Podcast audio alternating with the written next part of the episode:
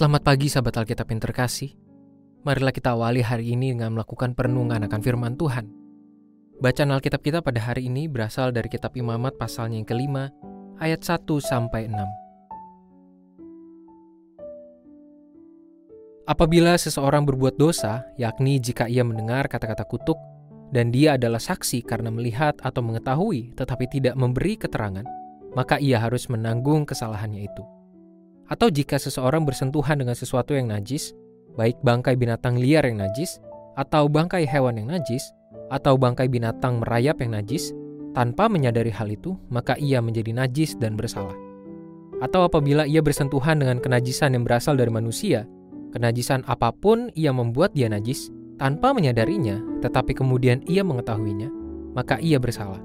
Atau apabila seseorang bersumpah sembarangan dengan bibirnya untuk berbuat buruk atau baik, sumpah apa pun yang diucapkan orang dengan sembarangan tanpa menyadarinya, tetapi kemudian ia mengetahuinya, maka ia bersalah dalam salah satu perkara itu. Jadi, apabila ia bersalah dalam salah satu perkara itu, ia harus mengakui dosa yang telah diperbuatnya.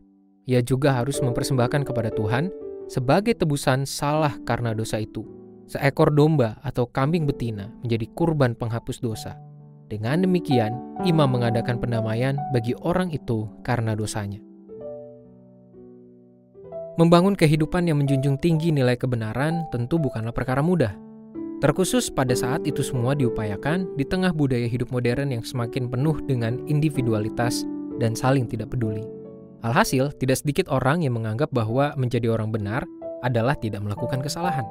Padahal, menjadi diam di tengah kesalahan meski kita bukanlah pelaku utama dari kesalahan tersebut, juga menjadi sumbangsih terhadap langgengnya kebersalahan memenuhi berbagai ruang hidup kebudayaan manusia itu sendiri.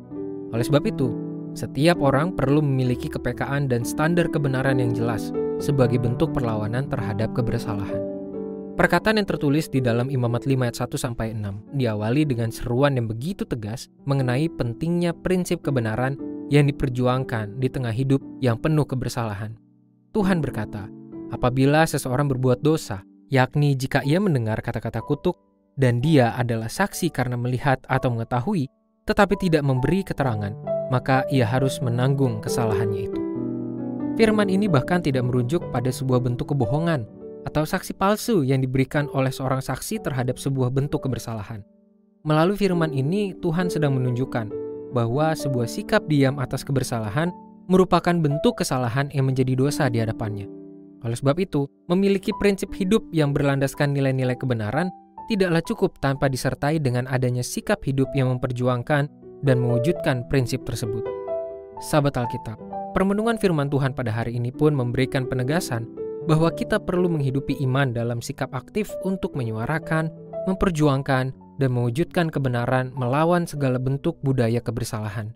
Oleh sebab itu, kita pun perlu memiliki kepekaan untuk menyadari segala bentuk kesalahan atau kejahatan yang terjadi di segala ruang kehidupan kita. Kita juga tidak boleh membiarkan diri terhanyut dalam budaya kebersalahan yang justru memberangus ketajaman iman dalam menghidupi kebenaran yang kita dapatkan dari firman Tuhan. Jadi, apakah Anda siap untuk mengupayakannya?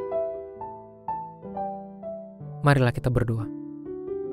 Tuhan kami berterima kasih untuk firman yang boleh kami terima dan renungkan, yang mengingatkan kami tentang pentingnya prinsip dan kepekaan dalam memperjuangkan kebenaran. Tolonglah kami Tuhan untuk benar-benar mampu menjaga diri kami terlepas dari segala bentuk kesalahan dan dosa di hadapan Tuhan. Hanya di dalam nama Tuhan Yesus kami berdoa dan memohon. Amin.